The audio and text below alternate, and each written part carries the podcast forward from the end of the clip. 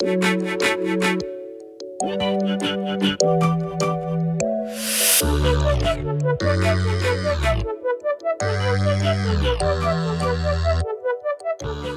up, everyone, and thank you for joining us for a brand new episode of the Wharton Current. Today, we're really excited because our guest is Zach Gross, Executive Director at JP Morgan Investment Banking in the Power and Utilities team. We sit down with Zach to discuss offshore wind in the US, the growth trends, the costs, and what investors should think about when investing in a project. Let's do it!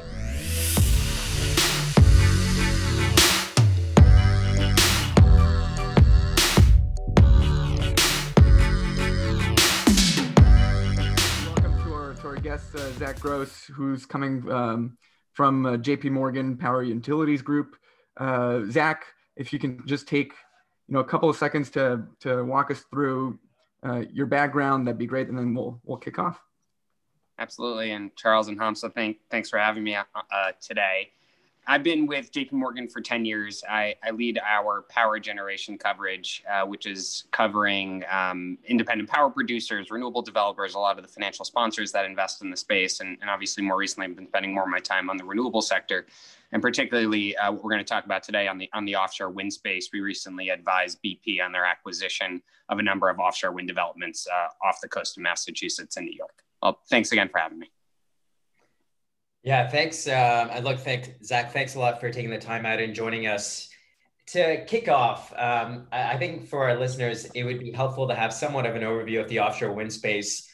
Um, you know, this is an industry that has taken off quite substantially in, in Europe, and it looks like there's a very substantial pipeline for development in the US.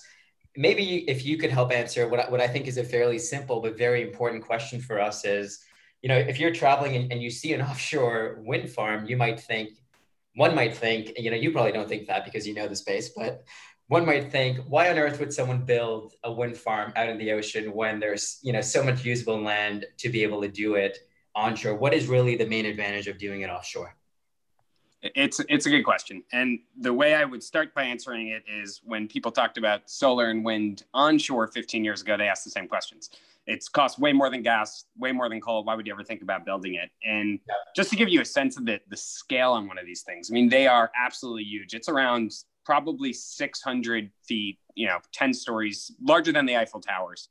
And each year the turbines are getting larger and larger. And so, uh, agreed today, the cost profile of offshore wind is still more expensive than onshore renewables. It, the average kind of offshore wind turbine uh, across the in the Northeast is going to cost roughly four billion dollars for the equivalent of what would cost in a gas plant around $900 million. So significantly more cost. But the reason people are investing in it today is just that they expect the cost profile to follow what's happened with solar and wind, and that the more investment that goes into it. And once it reaches a, a, critical scale, you'll see that cost profile decline from around $4 billion to almost grid parity with, uh, with gas today. And the reason it's primarily focused in the Northeast and then the, north, uh, the northern part of Europe as well is that the, the capacity factors or how, how much wind speeds there are in those regions is actually pretty significant. So the average onshore wind farm in the US today runs um, approximately 30 to 40% of the time.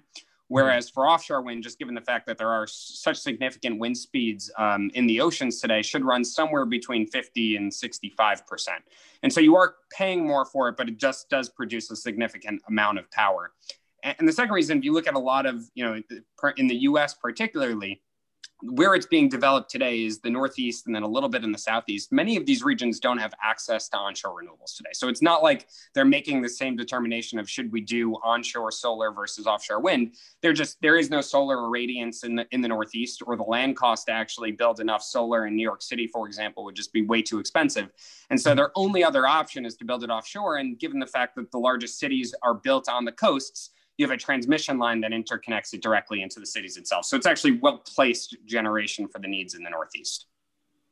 Gotcha. Okay, that and thanks for that, Zach. That that all makes a lot of sense. I want to pick up on one point that you made that's quite interesting. Is you know you made the comparison where the equivalence kind of something on offshore wind that's costing you 4 billion today may only cost you about 900 million in gas but we're expecting the economics of offshore wind to improve quite a bit as we go forward. what is what is really going to drive the improvement in economics? Is it going to be more on the initial development side, or is it going to be a combination of development and then also the O&M that we expect to improve?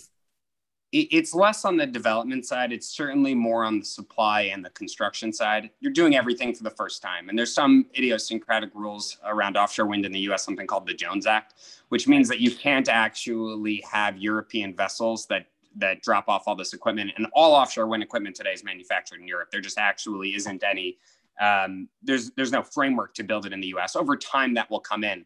But right mm-hmm. now, when you're bringing a turbine or a motor or anything, what it happen, what it has to do is it has to go from Europe, and it's not even able to dock off the coast of Massachusetts. So over time, what's going to happen is they're going to build their own offshore wind industry in the U.S. You're already beginning to see it in New York and Massachusetts as part of these RFPs when they're actually the states are bidding out the contracts to who's going to who's going to win the 20-year contract to build an offshore wind farm.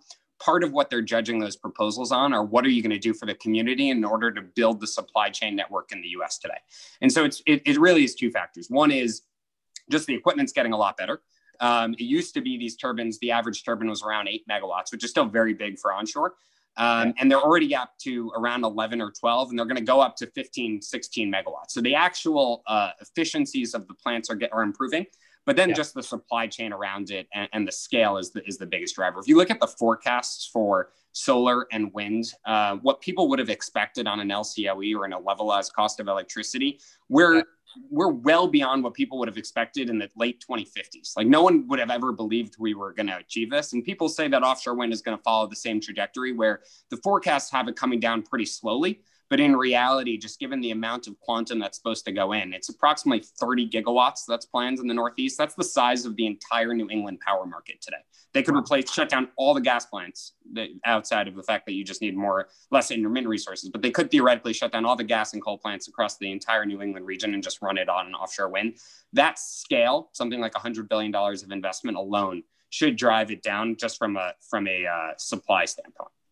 And, and when you think about LCOEs, like uh, currently, just to kind of give our, our audience a bit of a reference, how does offshore wind compare to, uh, let's say, onshore wind, solar, uh, gas, and coal? And where do you see that going in the next, let's say, 10 to 20 years? It, it's objectively a subsidized resource today. It is where solar was 10 or 15 years ago. The average contract for offshore wind in the US today is something like 70 to 100 dollars a megawatt hour and they usually start and then have a 2% inflation escalator over time. Uh, and so for 20 years the end of those contracts can get up to well above 100 dollars a megawatt hour. And if you look at the most lcoes or just you know the retail wholesale power prices in the us today it's somewhere between 30 and 40 dollars a megawatt hour. So you're paying two to three times the amount for that electricity. And it clearly is a subsidization in order to incentivize and enable the Northeast states to hit their RPS targets. Right now, most of those states have 100% RPS. The only way to do it is to get nearly baseload uh, renewables, and offshore wind is the is the is the easiest way to get those baseload renewables until energy storage comes online. And so, when you think about the other opportunities, I think I think the the way these governments are thinking about it, and it really is a state by state. Right now, each state runs its own RFP to run contracts. Um, so New York is running the next RFP. It expects to contract for something like two gigawatts of offshore wind. So on that four four billion dollars is around eight billion dollars of investment for those two to three offshore wind farms. What they're saying is that we recognize it's going to be these initial wind farms are going to be expensive. But over time, we've already seen some deflation in those PPAs. So, you know, they used to be historically in that 70 to 100. It wouldn't shock me if the new contracts start in the 60s.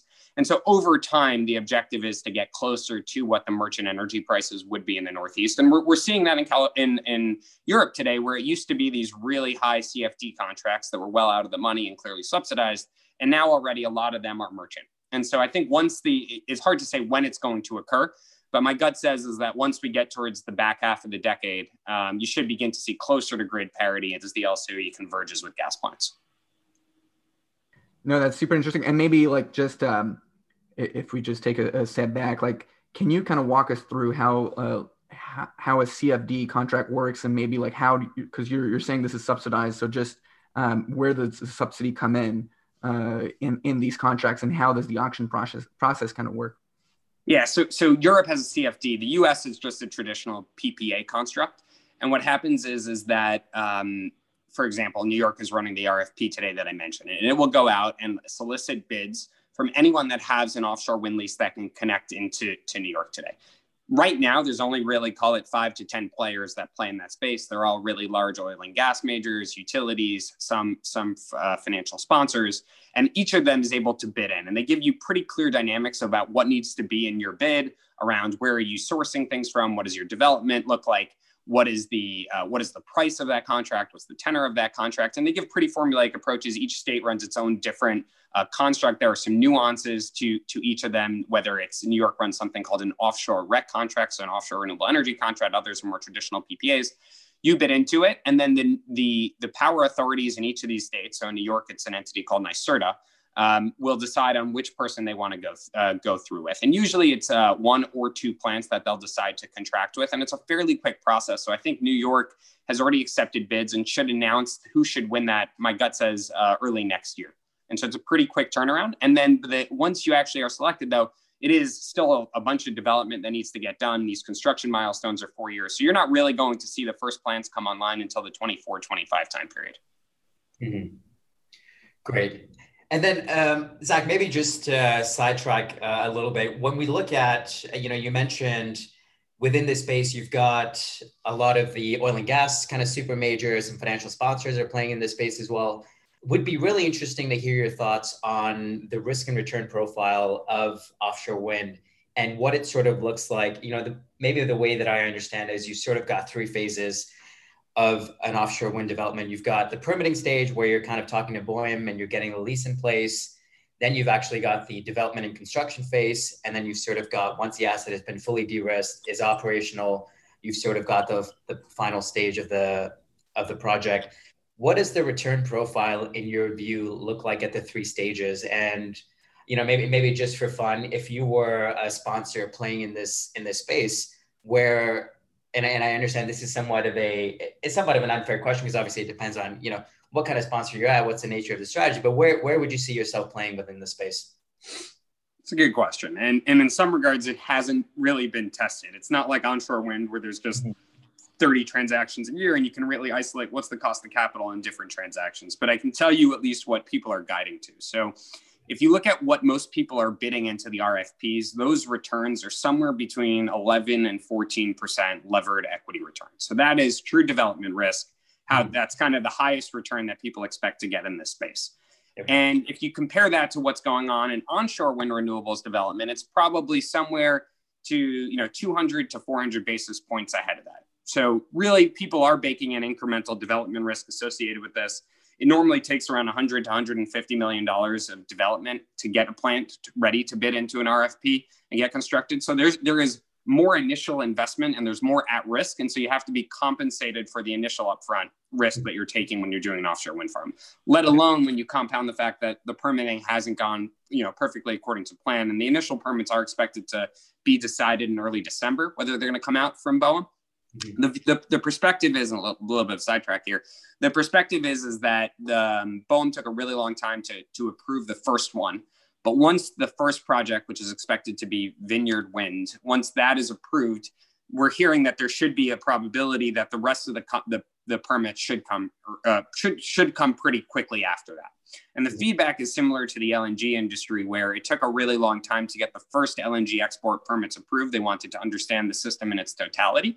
But once the first one was approved, you saw, call it the next five to seven, get, get permitted pretty quickly. And so I think that once BOEM gets comfortable with how the entire offshore grid is going to look and how the different transmission lines and there's different flying uh, right of ways that they have to figure out. But once they kind of align on what those should look like, the next set of permits should be easier. And so you maybe see that development risk come down over time.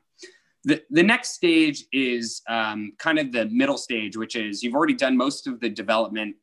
Now the plants have contracts, and really you're, you're trying to price construction risk. And I would think that this should come in somewhere between the 8 to 10% range, would, would, be, would be my guess. Um, there still should be higher than onshore wind given the construction schedule is yet to really be tested. It takes a longer time there's no full EPC wrap. So when you're building like an LNG facility, you normally have one EPC like Bechtel or somebody like that who yeah. takes the construction risk and works with a bunch of different subcontractors in order to build this. That's not really the case for offshore wind. It's just a little too specialized that the sponsors themselves generally act as the EPCs. And so we do think that that might lead to a little bit of a cost to capital premium. Um, but again, that this really hasn't been tested. And then the third, the third and final stage associated with it is once the plants reach COD.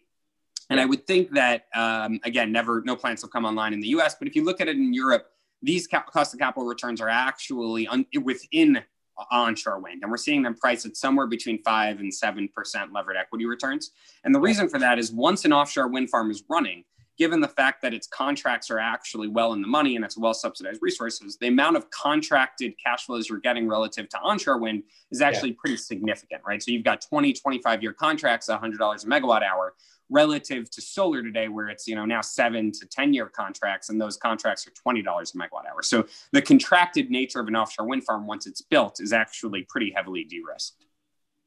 Where I would play um, I'm going to avoid the question a little bit. Would uh, very much depend on the cost of capital of your fund. Um, I would think that taking development risk is not is not for everybody, and as a private equity fund, it's really difficult to put 150 million dollar bets that could be just complete dry holes if you don't win a contract or if development risk gets delayed. It's really much more geared towards strategics or folks that have been doing it for a very very long time uh, in the offshore wind space. So I don't think you'll see many financial players play there outside of the couple folks that have really been active, like Macquarie or Copenhagen Infrastructure Partners. But otherwise, you probably won't see that many new entrants there. And the, it's the middle stage where I think you'll probably see the most infra funds uh, and, and, private equity funds come to play, where you're not bidding down to the lowest equity returns because the plant's fully de-risked. That's where pension and, and, insurance funds will come in. But there is some development risk. There's some ways to think about optimizing it. You can think about dispatch and merchant energy prices and managing basis risk. There, there's stuff that can be done to drive higher returns. That middle yeah. stage is probably where I think most of uh, most of the private equity and infra funds will end up playing in in the the operational phase like how much of uh, merchant risk do you actually take? Like how much um, of your power that you're generating will be contracted versus uh, versus merchant? And is there is there a way to kind of increase your returns by taking more merchant risk during that operating uh, operating phase even though you have a contract for, for 20 years so right now, when you build like an 800 megawatt project, which is the standard size of the project, most of it's contracted. So you're contracting all 800 megawatts. And for the most part, given the contracts are $100 a megawatt hour, you want to have as, as much contracted as you can. With that said, there is some some of the the states do have concepts where there is basis differential, particularly in New York, and you're bidding. You, you basically earn capacity prices based on a basket of different regions and you sell it into one specific region. And so there, there's probably some arbitrage, but really for the most part, these merchant energy curves will, are going to start 20 years in the future. And given the fact there's a four-year capex life cycle, um, really these contracts will come offline on 2045 and it's really difficult to ascertain where merchant energy prices are going to be then it's just so many moving pieces already today just given the capacity markets and how much you know, how much retirements are going on right now. So it's a little difficult to ascertain but there's less optimization that can be done on the merchant on the merchant energy side. Most of the optimization is going to be around making sure these plants hit their capacity factors improving o&m if one of the transmission lines go down it could be pretty devastating. So it's going to be i think much more on the cost side than the revenue side and so when you're when you're thinking about an investment in this, especially on the operational side, like what are the main risks that you think about? Because this is a very safe investment, even in the in, in the context of infrastructure. Um, what what would you think about uh, when you would look at an investment in uh, well, let's like let's take the, the three phases. So like a development, construction, and and, uh, and operations. Yeah, I mean the development the development phase is really about dry holes and and there's there's uh, there are a lot of different factors that come into here. It's the depth of the water it's what the water geology actually looks like. There's two there are a couple different ways that people actually push the offshore wind farms into the into the ground.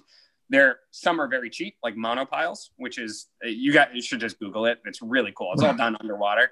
Um, and some are a lot more expensive. And so there's a lot of work to be done up front about trying to ascertain what is going to be the cost profile yeah. of it once you're into the construction stage, it's really about managing subcontractors because you're going to have different people that are doing the turbines, that are doing the monopiles, the, the uh, people that are doing the, the, transmission lines, the foundations, managing all of that uh, subcontractor subcontractor work, making sure you're not going over budget. I mean, the last things that have been done of this size have been mostly the nuclear plants, and a lot of them, most of them have been over budget. And so we're yet to see one happen in the US. I think people have experience in Europe. They feel pretty good. There's contingency baked in, but there is just general construction overruns at a risk. And then on the operational side, it's really about. I mean, the way you do the way you do O and M is either by helicopter or by boat.